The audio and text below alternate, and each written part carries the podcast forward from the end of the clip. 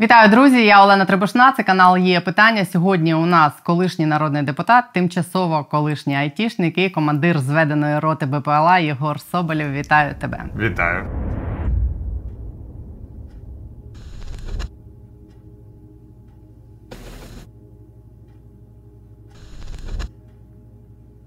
Про війну, політику і трохи про корупцію.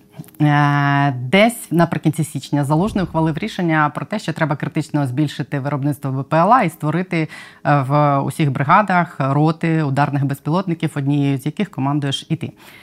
Нам тут з тилу здається, що щось відбувається в цьому напрямку, але відбувається повільніше, ніж багатьом хотілося би. Я хочу тебе попросити розказати, як є насправді, наскільки змінюється ситуація з ротами цими, з безпілотниками на фронті загалом, і загалом оцей підхід до того, що прийшло розуміння, що кількістю і людьми нам цю війну не виграти, а треба виграти технологіями, і це наш єдиний шанс. Як це змінюється от з практичної точки зору, як ти це бачиш там на фронті? Перше, це було дуже класне рішення. Я думаю, одне з найкращих в цій війні. І вже є роти Б П Л А, які на високому рівні нищать ворога. От саме нищать ворога. Тобто наша робота самим розвідати і самим вдарити. І є підрозділи, у яких все це організовано на чудовому-чудовому рівні. Ми між собою всі спілкуємося і це бачимо. Друге, Б П Л А, вони поглинають, я думаю, з часом всі види військ, тільки вони будуть вже не Л А, а С, тобто безпілотні системи. Роботи вже воюють, це правда, і вони воюють набагато ефективніше, ніж традиційна зброя і традиційні підходи до її застосування. Камікадзе супроводжує зараз штурмові дії на Запорізькому фронті, слава Богу, в кожному селі. І це береже життя наших воїнів і забирає життя окупантів просто щодня. Третє, треба збільшуватися.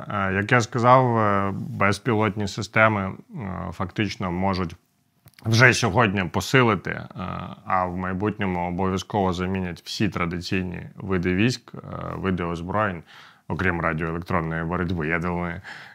І чим більше Україна покаже, причому не тільки ворогу, а всьому світу приклад, тим швидше ми виграємо війну.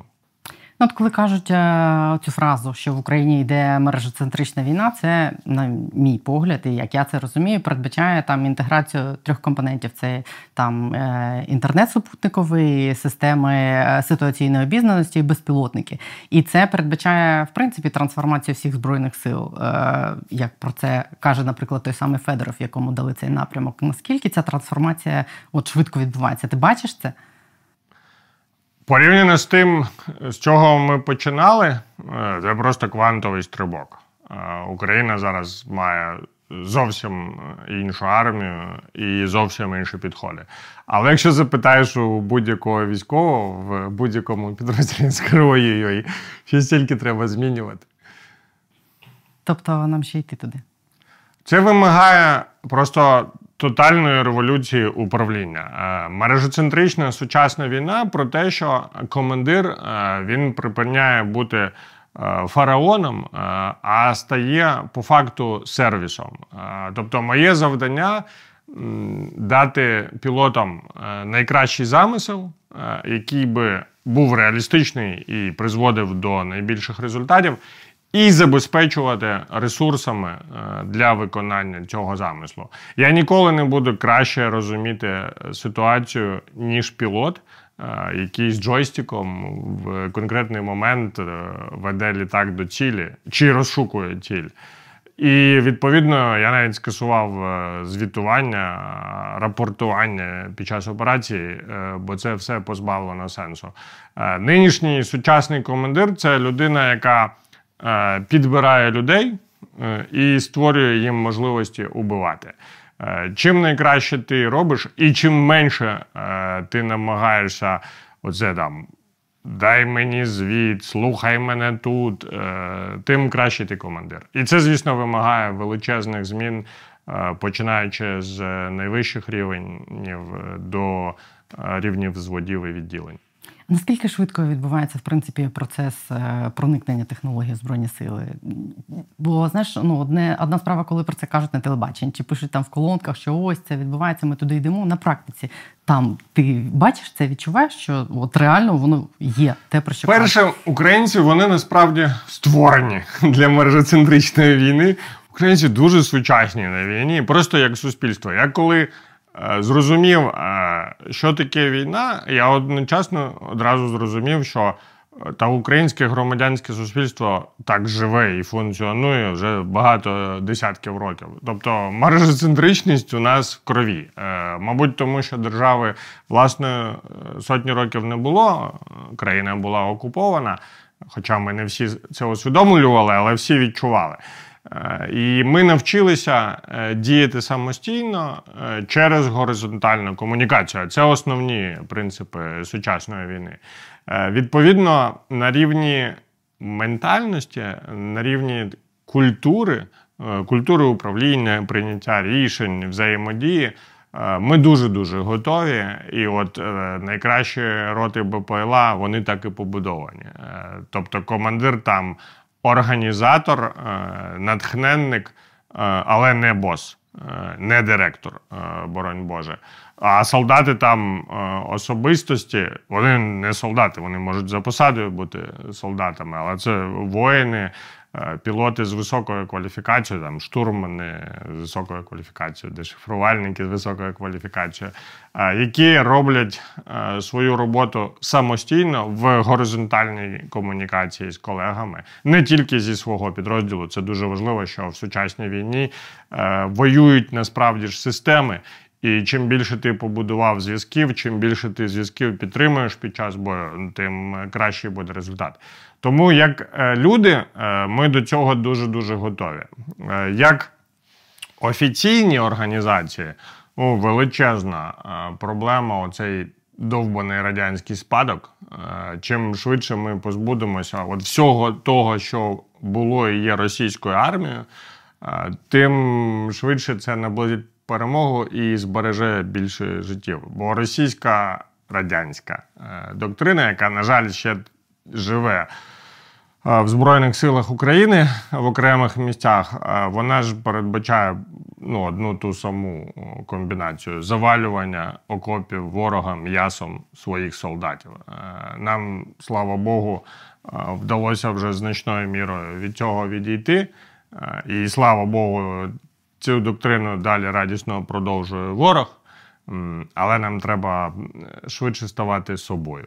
Ну, але коли говорять про безпілотники, то є розуміння, що до росіян теж дійшло, що треба на це робити ставку, треба їх робити більше. Якщо дивитись зараз на війну, от з того погляду, що це буде війна технологій, а не просто стінка на стінку, то якщо порівнювати нас і росіян, у кого зараз ти бачиш більше переваги? Ми більш креативні, більш ініціативні, у нас більше ідей і більше розробок, які працюють. Тобто ми там десятками технологій вибухнули і продовжуємо вибухати. Але вони можуть зробити це в масштабі. Вони можуть свою воєнну промисловість, яка завжди була потужною і зараз, на жаль, такою залишається, вони можуть завантажити зверху і робити це в великих обсягах. Вона, наприклад, ця клята зв'язка зала «Ланцет», вона масштабується з кожним місяцем, і вся наша артилерія, насамперед, і бронетехніка це відчуває. Те саме можна сказати про російський РЕП, системи радіоелектронної боротьби. Ми коли півроку тому на Запорізькому фронті воювали, ми бачили тільки великі системи, які прикривали там скупчення техніки. Після того, як наші безпілотники почали атакувати активну піхоту, вогневі позиції, поодиноку техніку, росіяни прямо на наших очах розробили, збудували і наповнили фронт окопним ребом. Це фактично ти летиш над посадкою, над укріпленнями, де засів ворог, і ти там нічого не бачиш, нічим не можеш керувати, бо весь сигнал там нищиться цими самими маленькими, але ефективними засобами радіоелектронної боротьби. Оце створення і постачання відбулося прямо на наших очах.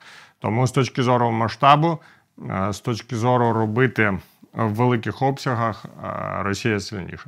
І вони зараз випереджають в цьому. От ти кажеш, ти бачиш, ми випереджаємо як... в кількості е, ініціатив, ми випереджаємо в швидкості. Е, у нас як багато-багато малих підприємств, е, які в основному з приватної ініціативи, з власного якогось ідеалізму, ентузіазму і спроможностей постачають ті чи інші рішення там, знайомим підрозділам, і у кого виходить більше, роблять це все більше. А росіяни, вони як такі, кілька величезних воєнних машин, заводів завантажують і бах-бах-бах-бах, щоб це було великій кількістю. Ну, ти бачиш, щоб у нас зараз це змінювалося так, щоб ми могли наздогнати їх в цьому, тому що, ну, типу, ентузіазм... Насправді вони наздоганяють. Ентузіазм... Стоп, стоп, стоп. Я маю на увазі... Росію не можна недооцінювати. Вона справді, як система, може створювати масштаб. Що оці баби можуть понараджати солдат для завалювання м'ясом окопів ворога, то вони можуть там так само набабахати там, танків або там, дронів.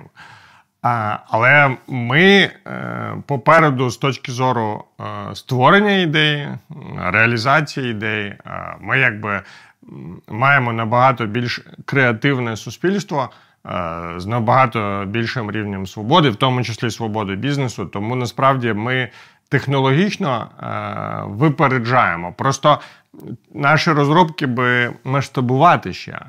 Тут вже більша робота уряду, того самого Міністерства оборони, щоб класні ідеї швидко там, не сотнями, а тисячами або десятками тисяч виходили.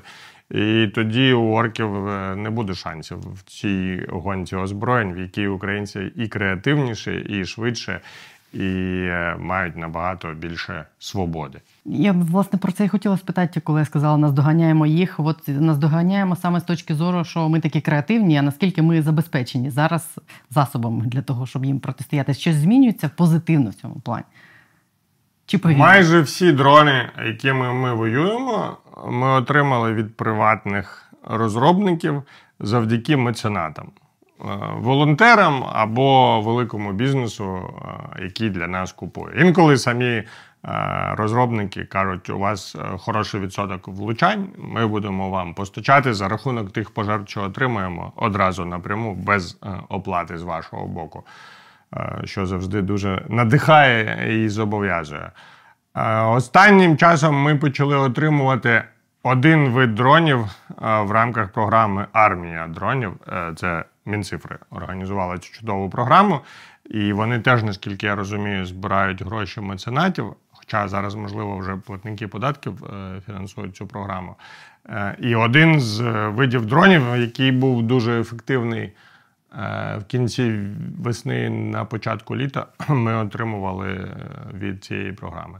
Але абсолютно більшість постачань – це волонтери, меценати і приватні розробники, які у себе там на маленьких або великих цехах, в приміщеннях організовують класні, ефективні види, щоб очищувати нашу землю. Скільки дронів в середньому треба на місяць твоїй роді, наприклад?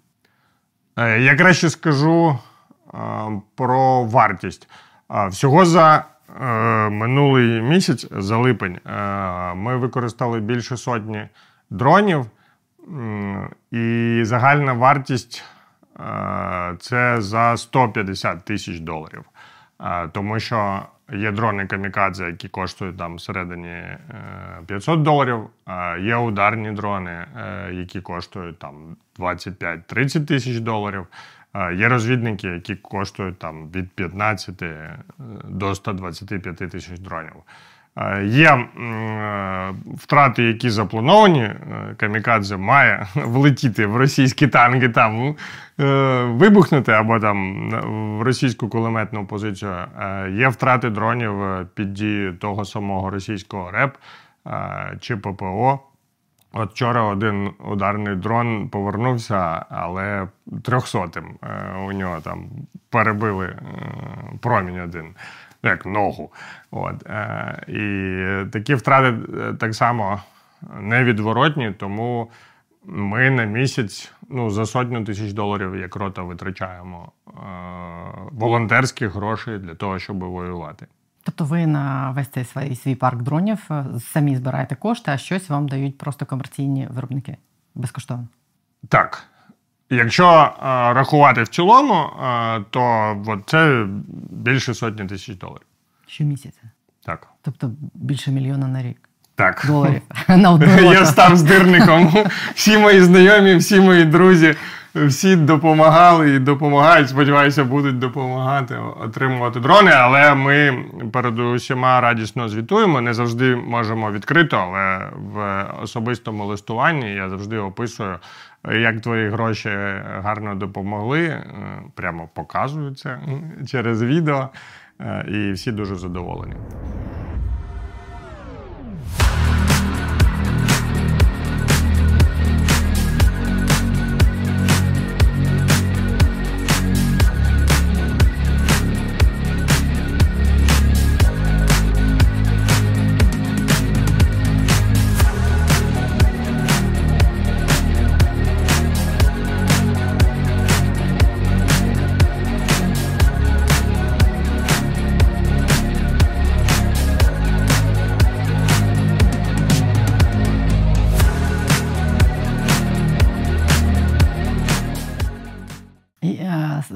Наскільки у тебе великий підрозділ? Чи до кінця ви вже укомплектовані? Чи ти ще шукаєш людей? І як, в принципі, працює він?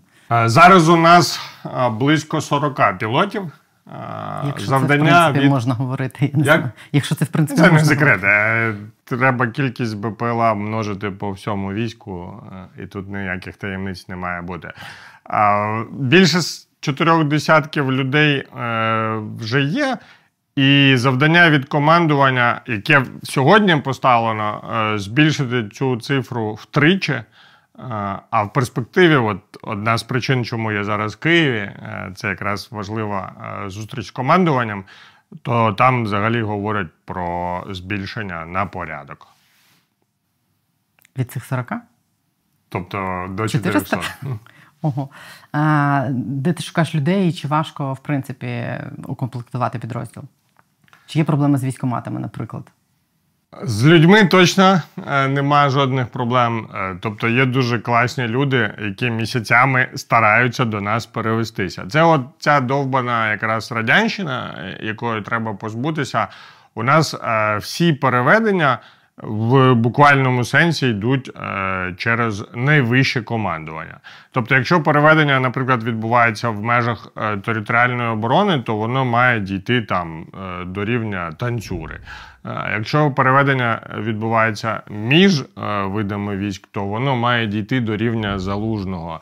Я не розумів і не розумію, для чого відволікати головкома переведенням та будь-кого. Ну, нема таких суперцінних людей. Не знаю, там якийсь е- неймовірний е- командир батальйону там може бути предметом уваги головкому. Ну, але всі інші е- мають переводитися просто за згодою командира, що відпускає, і командира, що хоче забрати.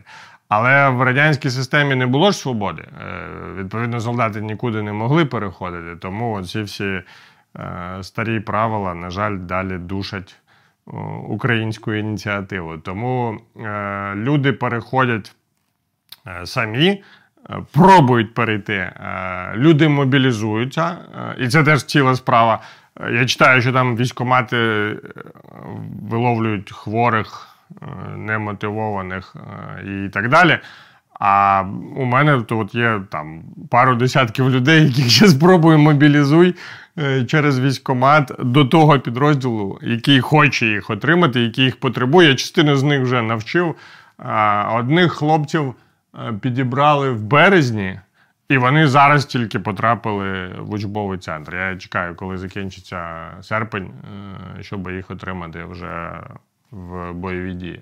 Тому мотивовані люди є, якщо ти їм показуєш нормальне ставлення, що будемо воювати, але будемо воювати з розумом, зі збереженням життя людей. У мене обидва командира в підрозділі з Альфи, ес бе у-шної Альфи. І вони дуже, дуже великі стандарти і планування, і дбайливого ставлення до особового складу показують. А це всіх приваблює.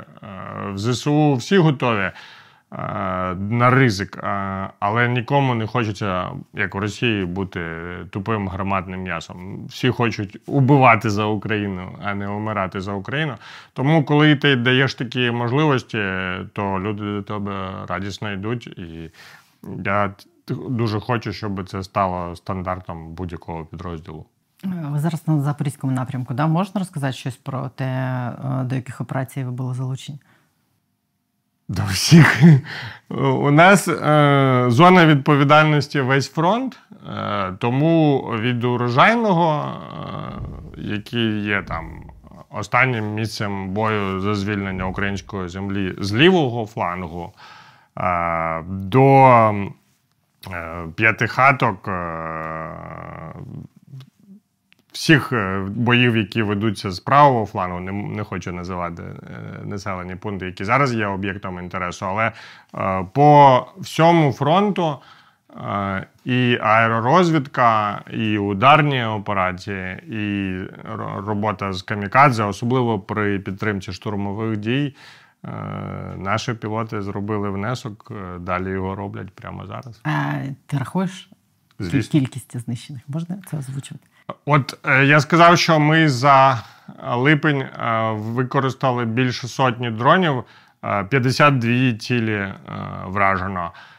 З них шістнадцять – це бронетехніка, а інші в основному це вогневі позиції. Зараз бронетехніки стало набагато менше, завдяки насамперед чудовим артилеристам, які у нас стріляють як боги, і дуже-дуже влучно, і дуже масштабно. Я прямо цю музику західної допомоги е, чую на фронті просто як, не знаю, е, симфонії класиків. Коли твоя арта домінує, я згадую, як ми починали з хлопцями війну, е, коли вони нас як зайців там розстрілювали в Ірпіні всім, чим могли. Е, зараз ситуація на Запоріжжі прекрасна в порівнянні з тим, що було на початку війни. І наша артилерія вибивала і вибиває дуже багато техніки, тому її орки бережуть, близько вже не підводять. Там основна тактика російської бронетехніки зараз – це танк виїхав з посадки, вистрілив і швидко утік назад. Ну, так само там БТР підвіз піхоту і швидко утік назад. Але дуже багато протитанкових керованих ракет, важких кулеметів, ес пе ге. Ну, це така зброя начебто ближньої дії, але вона ну, дуже багато лиха нашим штурмовикам приносить. Тому ми сконцентровані, от саме в липні були на її винищенні. І я завжди дуже радію, бо я розумію, що це збереження життя наших солдатів.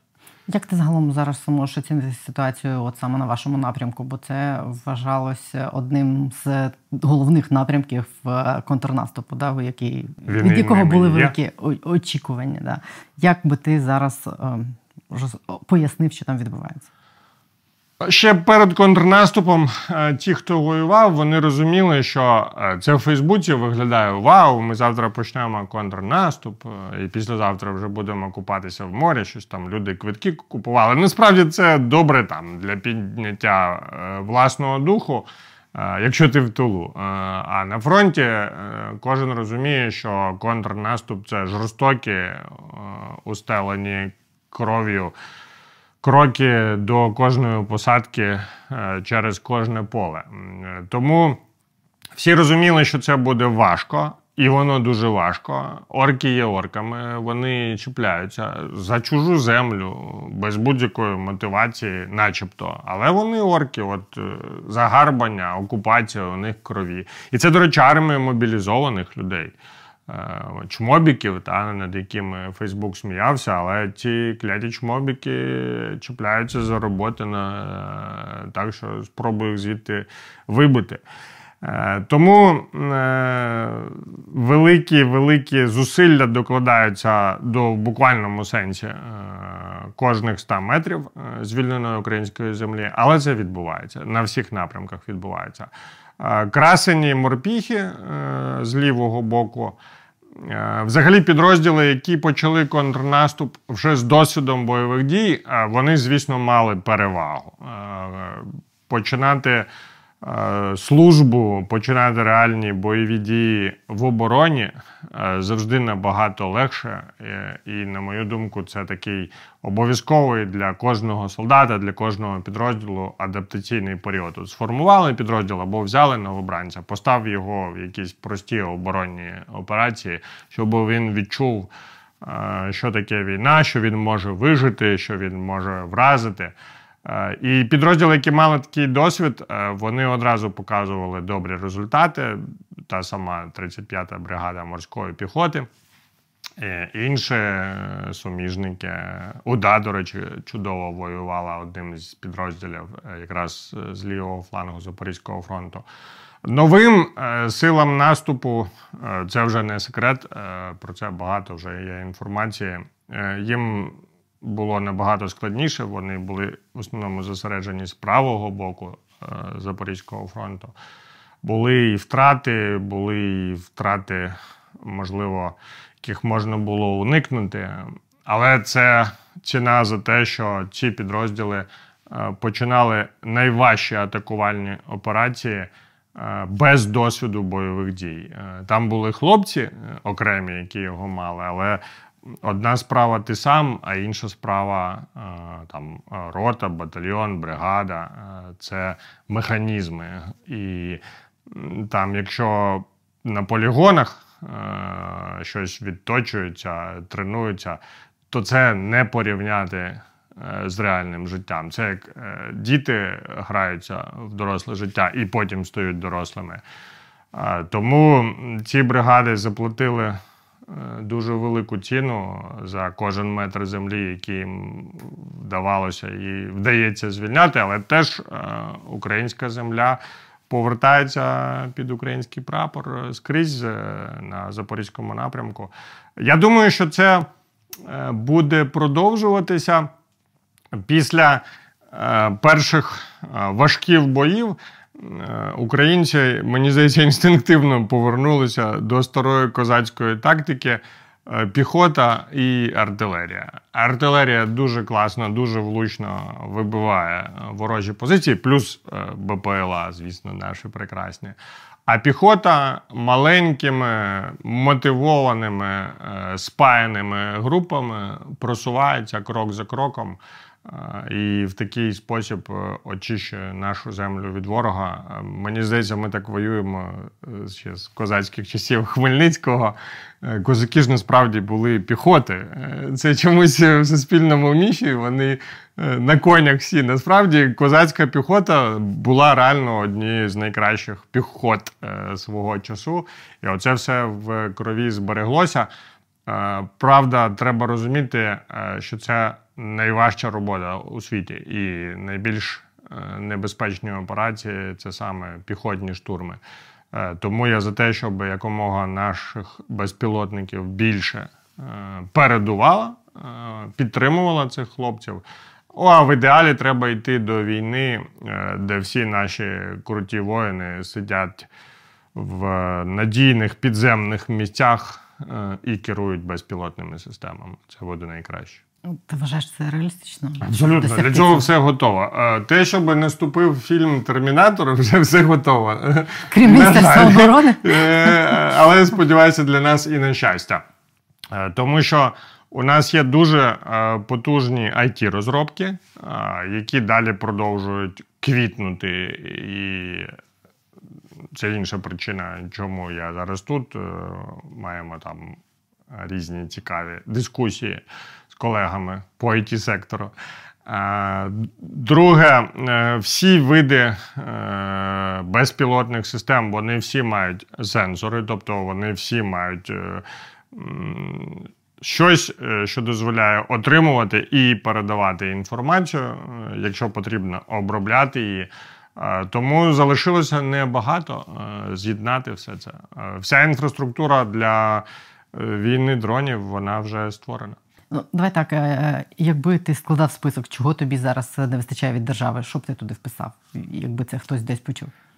Постачання дронів централізованого за гроші платників податків, які і так нам дають тільки не у вигляді податків, а у вигляді пожертв. Чи компанії, чи звичайні люди, і ми і тим, і тим вдячні.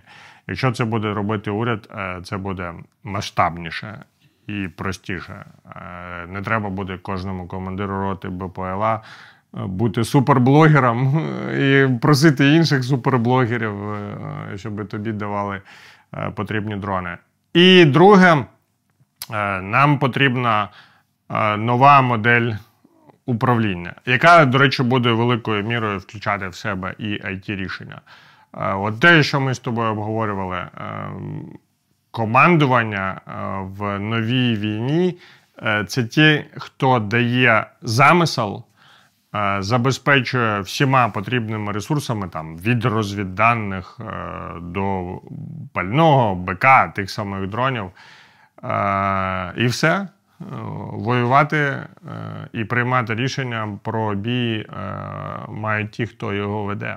Це дуже важливо усвідомити. Сучасна війна, вона вже не передбачає втрати часу, поки ти будеш доповідати нагору і чекати, як тобі скажуть нищити ворога. У тебе має бути замисел, ти маєш розуміти, для чого ти виконуєш цю операцію і втілювати її сам. От нам треба цю доктрину впроваджувати на рівні всієї держави, всіх сил оборони України. І, звісно, ніхто не може краще за людину, яка веде бій, приймати рішення, окрім ай ті-систем. От ай ті-розробки, взагалі війна в сфері програмного забезпечення, на мій погляд, зараз найбільш перспективна. Тому от я сьогоднішній день прямо одразу після тебе йду на зустріч з айтішниками. Там, там наше майбутнє, там наші майбутні перемоги. Ти вже вісімнадцять місяців спостерігаєш за тим, як змінюються Збройні сили, в принципі. А наскільки відповідає дійсності те, що ми вже перейшли на стандарти НАТО на рівні військ?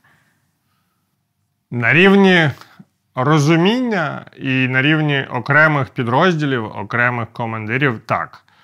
На рівні системи – ні. На жаль, ще дуже багато совка живе, клятого. Цей совок призводить до втрат людей, до втрат шансів на звільнення наших територій. Він, насправді, цей колоніальний спадок, він жахливий в усьому. Не тільки в культурному там, чи в мовному напрямку. Він на війні досі скотина забирає дуже багато в Україні.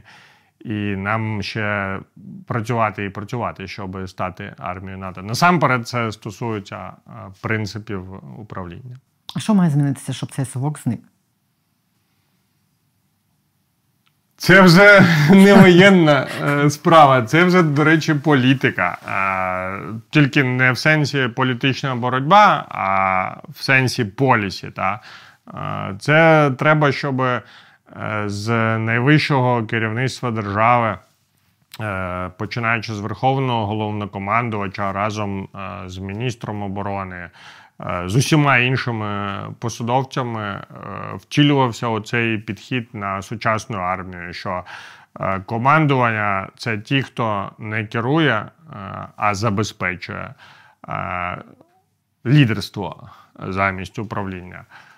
Що підбір найкращих – це головна задача З С У на всіх рівнях, починаючи з рівня Генерального штабу і завершуючи солдатом. Якщо ти поміняєш місцями класного пілота і класного інженера, інженер – це той, хто вибухівку до дрона чіпляє, буде біда. прямо в конкретній місії буде біда. І твоє завдання – визначити, хто з них буде найкраще в цьому. От, це дуже важливий стандарт НАТО, який треба впроваджувати.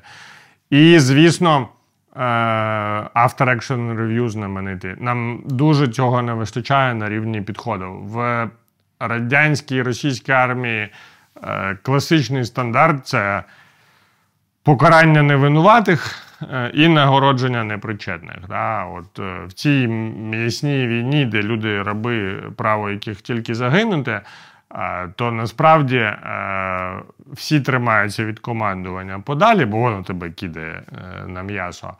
І у командирів нема помилок, бо вони ж боги. Як це? Якийсь генерал може прийняти неправильне рішення.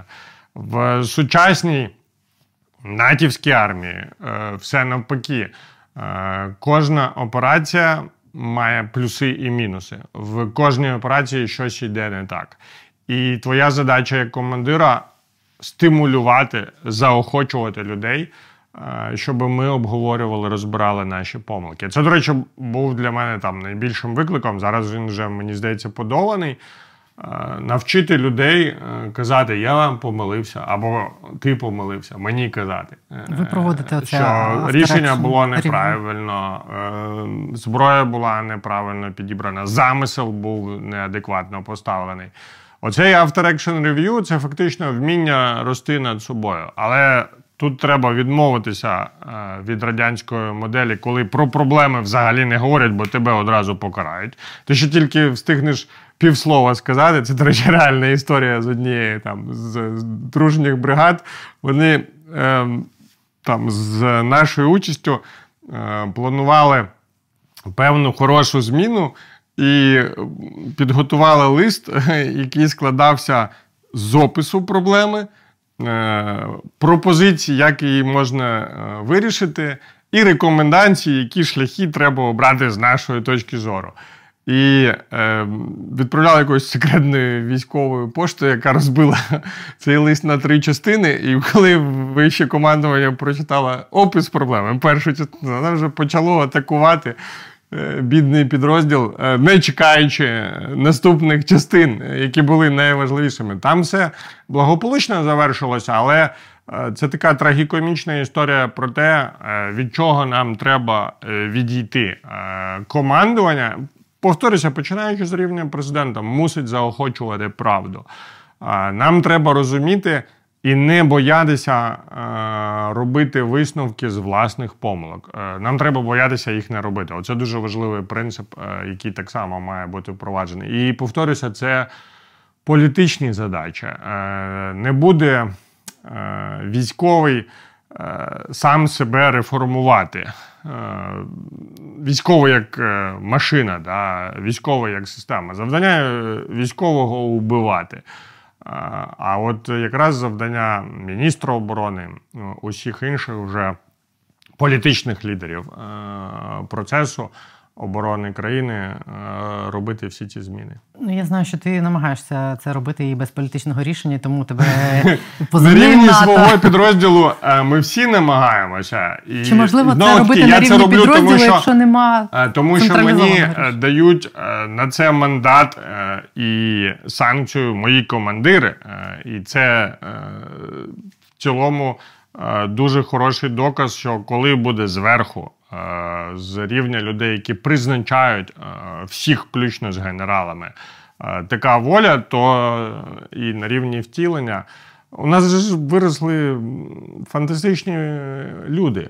Насправді ЗСУ зібрали в себе квіт нації. Тобто це от прям природній відбір відбувся, де еліта, ось еліта.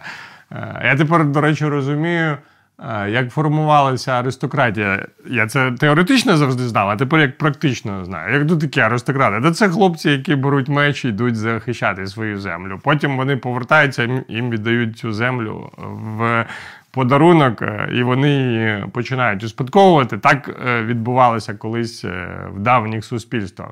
От зараз у нас, до речі, землю теж роздають, що, мабуть, вже не дуже правильно, але зараз відбулося це формування найбільш відповідальних, найбільш свідомих людей в одному місці.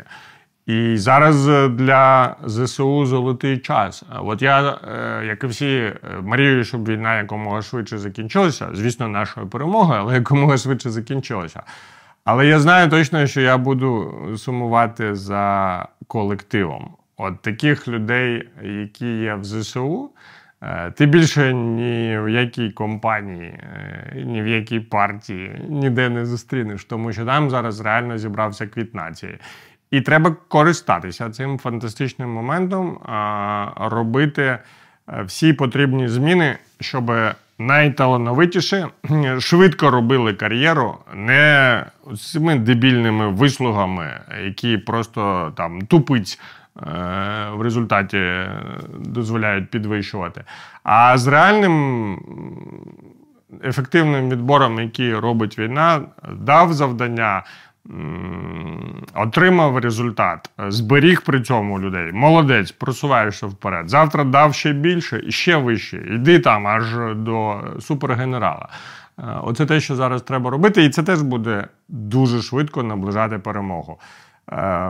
За моїм власним відчуттям, дев'яносто відсотків будь-якого підрозділу визначається рівнем командиру. От ті самі люди можуть бути героями, і ті самі люди можуть бути боягузами, яких ворог зможе вибивати, в залежності від того, що робить командир.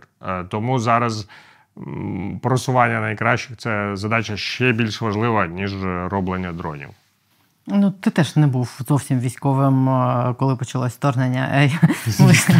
Я був айтішником, я був перспективним Python-девелопером. Ми з тобою познайомилися якраз, коли ти десь за півроку до вторгнення підписав контракт з батальйоном ТРО. У мене до тебе таке питання. От коли за кілька днів до початку вторгнення вас викликали розвантажувати зброю, у тебе було тоді розуміння і відчуття, що ти з цією зброєю за пару днів будеш захищати Київ і Київщину? Чи ти думав, що це вам видають нарешті замість дерев'яних автоматів, з якими ви тренувалися?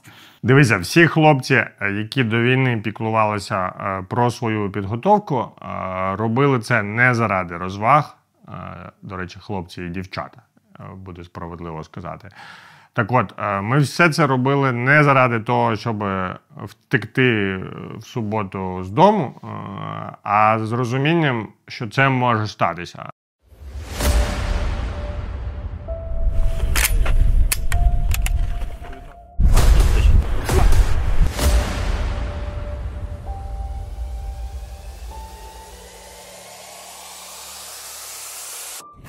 Слава Україні! Героям слава! Право руч!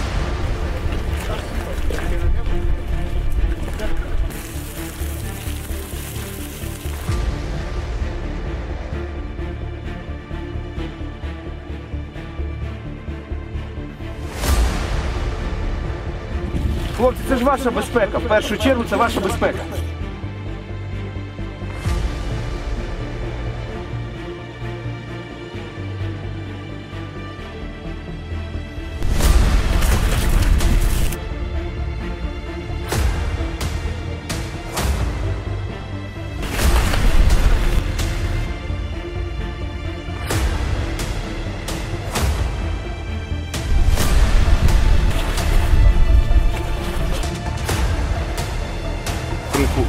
Цього даху ми тут.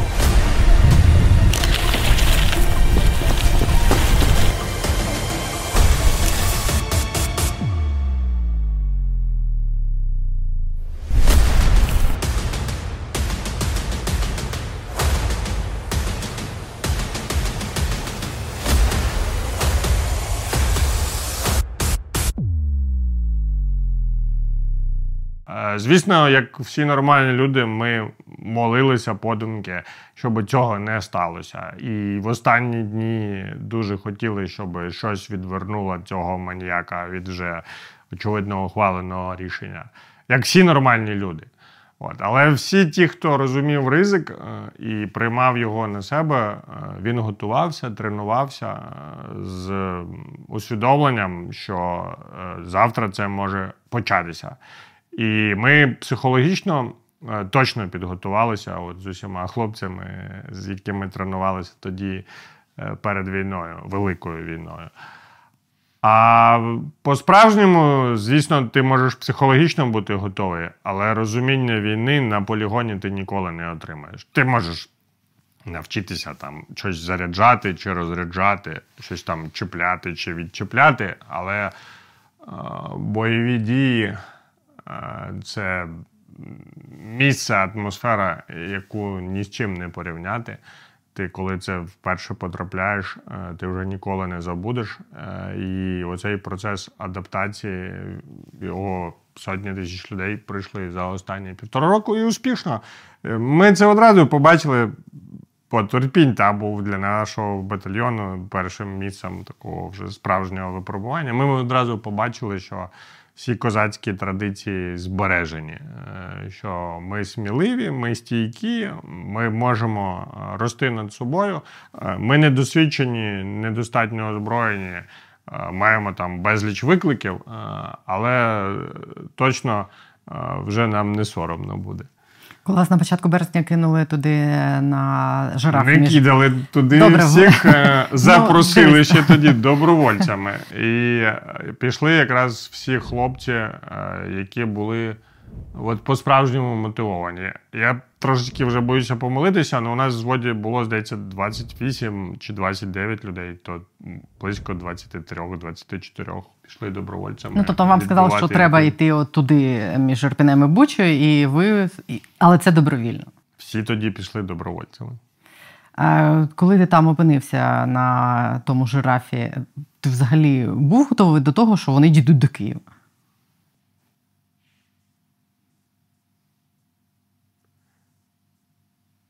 Ніколи так е, не думаєш. Це в мирному житті ти плануєш там. Е, от, е, післязавтра у мене буде новий проєкт, а через два місяці я от це зроблю, а потім поїду у відпустку. Е, на війні є одна, насправді, психологічна перевага. Ти живеш е, конкретною хвилиною. Там просвистіла, міна повз, живий, клас. Поїв, живий, супер, там, закінчився бій з збереженням позиції. Взагалі прекрасно. Помився, свято. Мама, я пам'ятаю, один раз в Ірпіні украв воду, якої там було небагато. І помився в таці. Я досі це пам'ятаю як величезну подію тих днів. Так що на війні і тоді, на її початку, ти от в буквальному сенсі, як буддисти, проживаєш кожну хвилину, кожну секунду і не забиваєш собі голову, що буде завтра. Ми знали, що ми молодці, що ми стоїмо на одному з найнебезпечніших напрямків. Слава Богу, тоді вже оця от російська авантюра з киданням колон там крізь лісисту місцевість, вона вже рухнула, вона вже розвалювалася. І ми не відчули всієї сили удару, які могли би відчути. Це зараз ми розуміємо. Наше завдання було просто стояти під обстрілами, що ми успішно робили. Але, тим не менш, ти думаєш зараз про те, як довго це ще може тривати? Для тебе, особисто, для країни? Є ж Віктор Франкл, знаменитий, який там всім... Я його книжку, до речі, давно прочитав ще. І зараз її вважаю дуже актуальною. Він всім давав поради ще в часи перебування в нацистському концтабору, що не треба ставити собі якісь дати. Це дуже небезпечно для твоєї психіки. Ми всі живемо в двох вимірах. З одного боку, ми готові, що це не завжди. Скільки треба, стільки буде. А з іншого боку, ми, звісно, мріємо, що завтра станеться диво. І ця орда зламається, побіжить, утече, і все. Ми радісно повернемося додому. Це про те, що кожен солдат ЗСУ хоче повернутися в нормальне життя, стати знову близьким, рідним для своїх найближчих людей, робити іншу роботу, ніж убивати окупантів, але з іншого боку розумію, що зараз це найважливіша робота і треба її робити, поки вона не завершиться.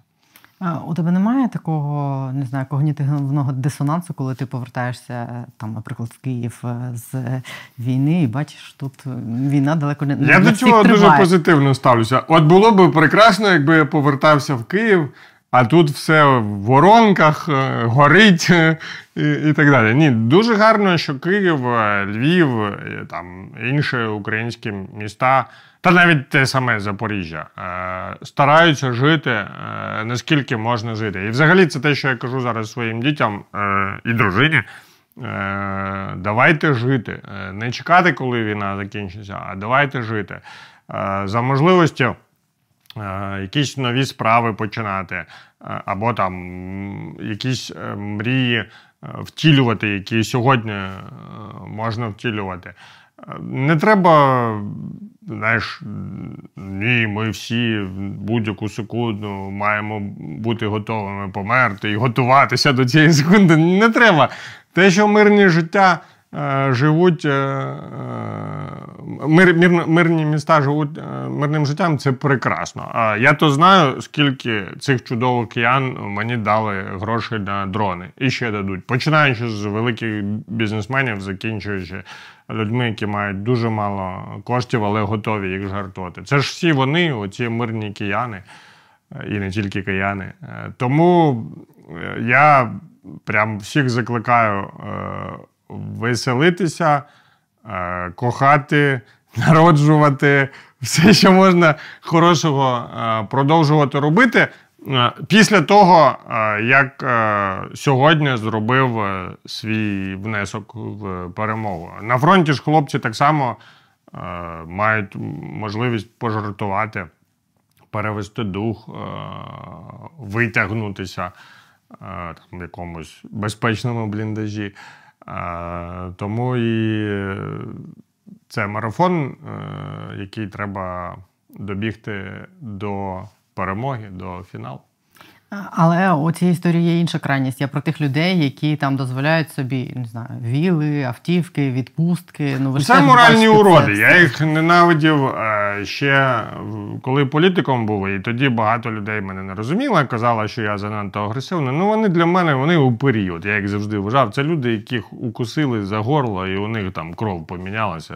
Не люди, ну, по факту. Вони реально моральні уроди. Мені їх якби з одного боку шкода, з іншого боку, якби, ну, нічого, окрім презирства, я до них не хочу відчувати.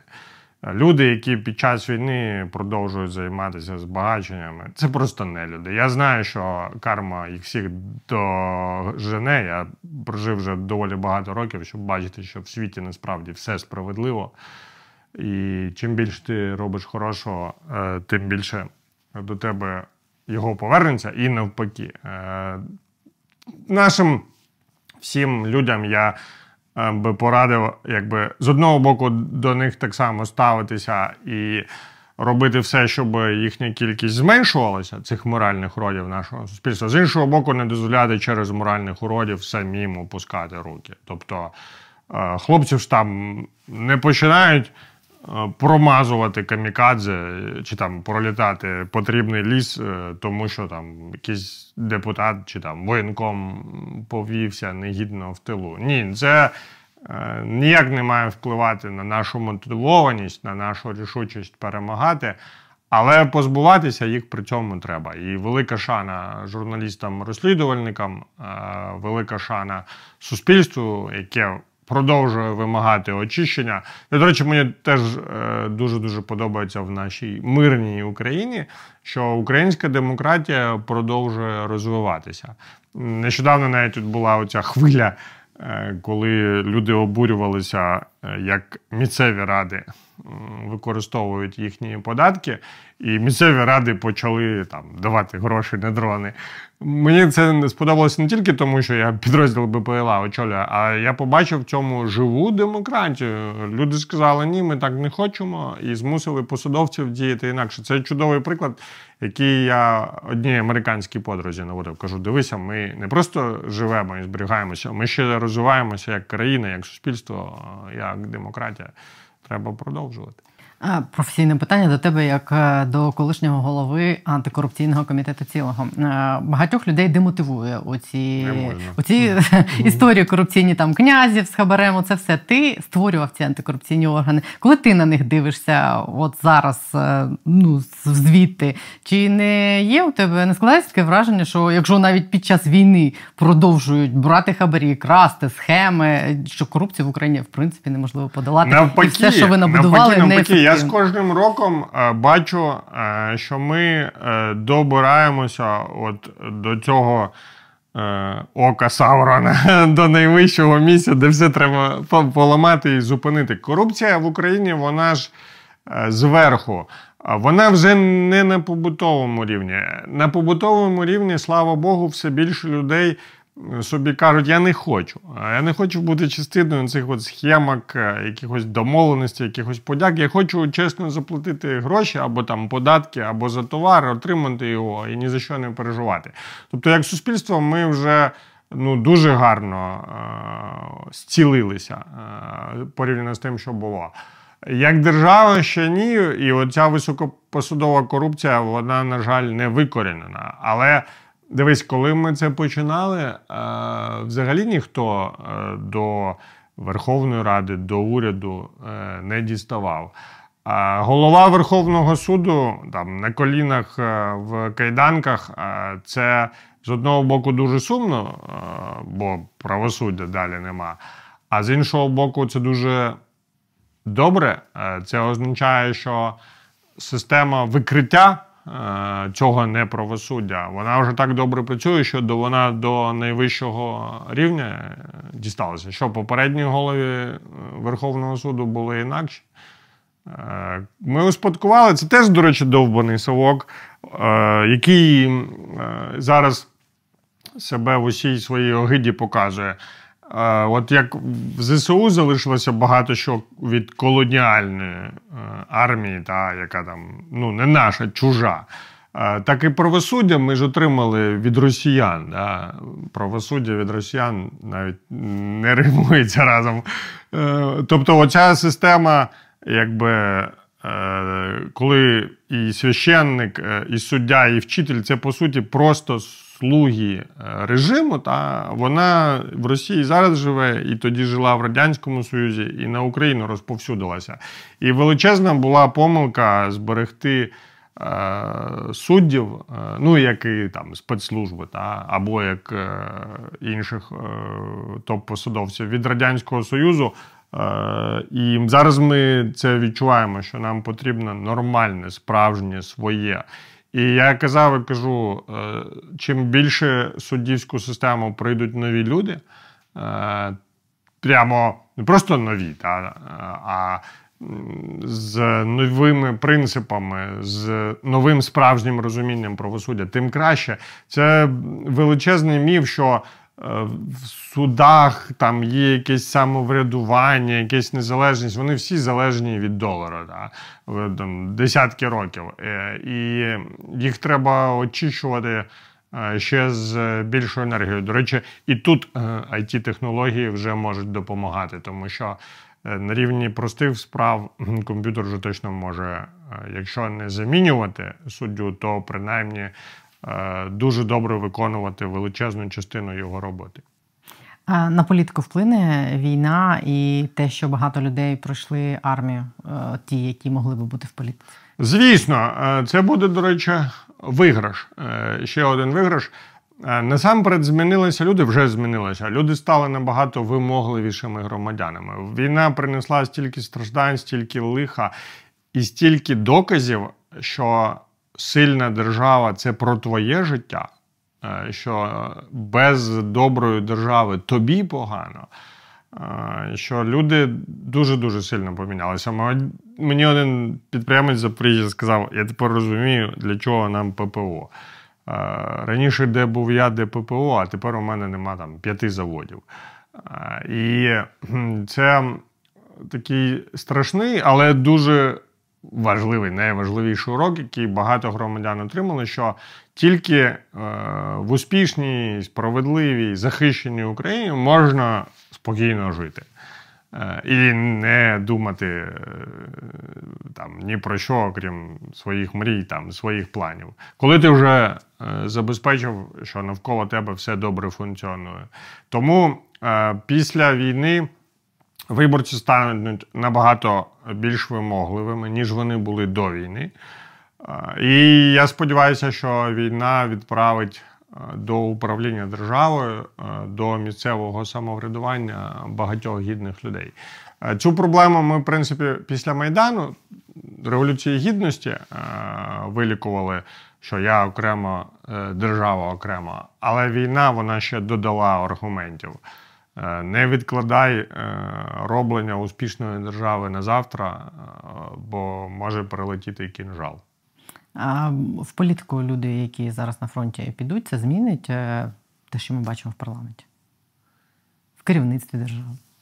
Як ми сказали, в ЗСУ потрапив квіт нації.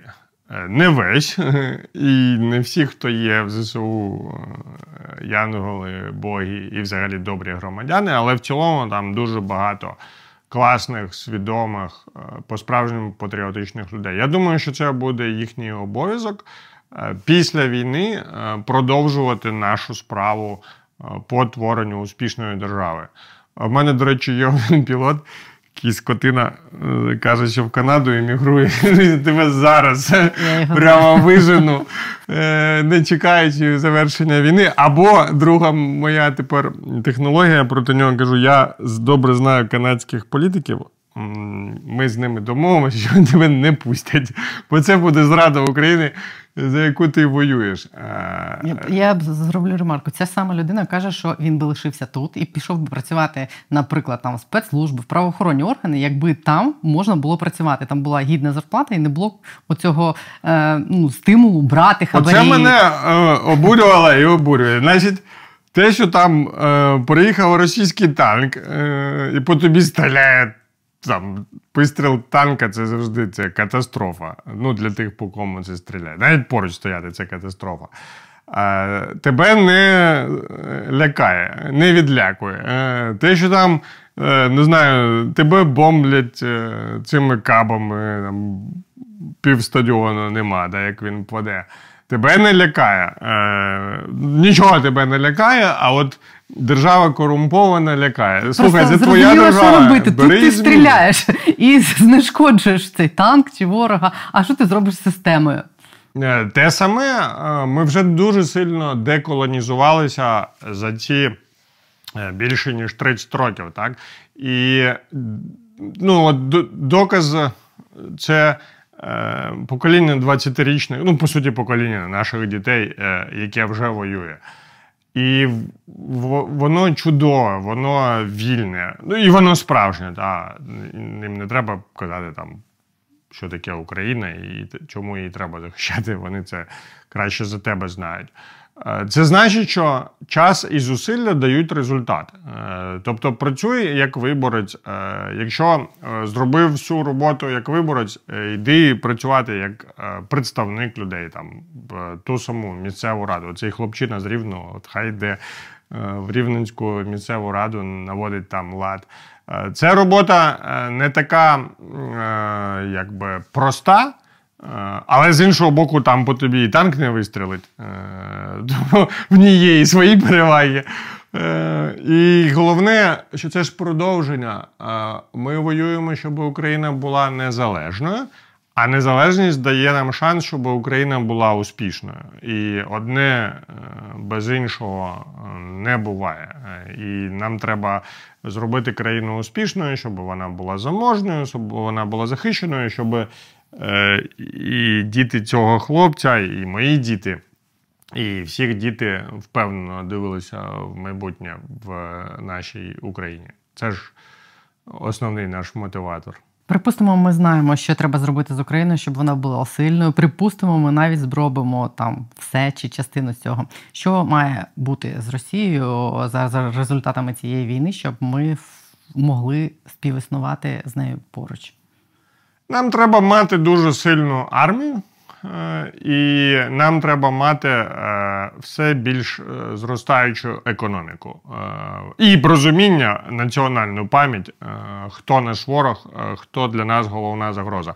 Якщо будуть ці три складові, нам буде все одно, по великому рахунку, все одно, що відбувається з Росією. Цю дебільну імперію дуже важко аналізувати, і тим більше важко передбачати її майбутнє.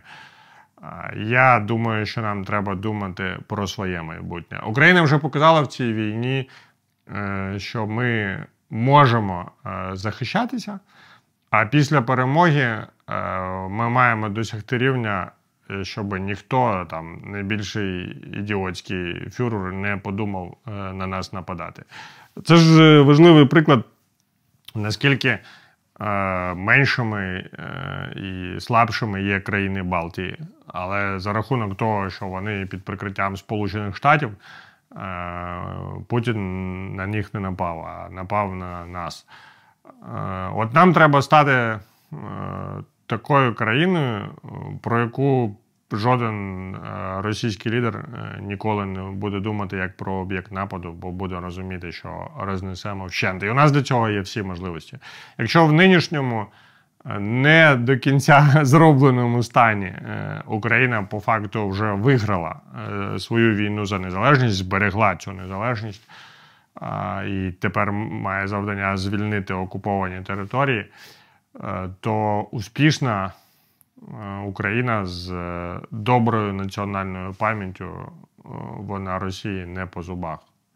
І це доктрина, яка має у нас домінувати після перемоги. Знаючи все про наше суспільство, про те, як влаштована політика зсередини, ти віриш, що це можливо? В сенсі? Це обов'язок наш. Перефразую. Ти віриш, що ти можеш далі мати успішну родину, потім побачити онуків, збудувати там для них і для себе чудовий простір майбутнього? Звісно, кожна людина в Україні живе з таким планом. От такий самий план має існувати і спільний. Не тільки щодо нашої конкретної родини, а щодо нашої великої родини в великому значенні цього слова. Бо ми побачили, що без успіху всієї країни кожна родина в великій небезпеці. І це в будь-якій країні, не тільки у нас. Тому ми це зробимо без жодних сумнівів. Просто, ще раз, треба поменше боятися робити, а побільше боятися не робити. Українці, на мій погляд, під час цієї війни ну, точно мають сто п'ятдесят тисяч підстав позбутися будь-яких комплексів меншовартості. Тобто ми можемо все. Ми сміливі, ми стійкі, ми креативні, ми терплячі. Ми працьовиті, ми вміємо об'єднюватися, що взагалі є історичним феноменом, бо вся історія нас вчила, що ні, навчилися. Та ми все, по суті, маємо всі таланти, які тільки є. Багато націй можуть зараз собі впевнено сказати, ми так, як українці, би поступили, якби опинилися перед таким випробуванням. Але я думаю, у всіх запитання, чи ми такі круті, як ота загадкова країна. Тому в наших, не просто силах, в наших обов'язках досягти всіх максимальних успіхів. Якщо ми у війні дронів правимо вверх як світові лідери, тут розробляються речі. Я не кажу про складність, я кажу про ефективність. Я не кажу про ціну, я кажу про результати. Тобто я кожен день на фронті бачу приклад, що українці якісь світового рівня офігенні. І нічого нас не відділяє від успіху, ну, окрім, власне кажучи, просто марудної щоденної роботи, щоб його отримати. Останнє питання. Ти після війни в яку сферу хотів би повернутися? Чи В ай ті. Я дуже мрію знову відновити себе якби в розробці, нові знання, нові висоти. І, звісно, я, як і був, так і залишуся дуже активним громадянином. Держава – це ти.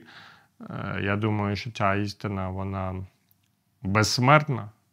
І я так само, як і мільйони інших людей, сподіваюся, буду дуже активно докладатися, щоб ця успішна Україна для наших дітей, для їхніх дітей вийшла якомога швидше. Дякую тобі за розмову, дякую тобі за цей, як, порцію оптимізму і ентузіазму, і за все, що ти робиш, і бажаю тобі, щоб це швидше сталося. Всім нам. Дякую. Дякую.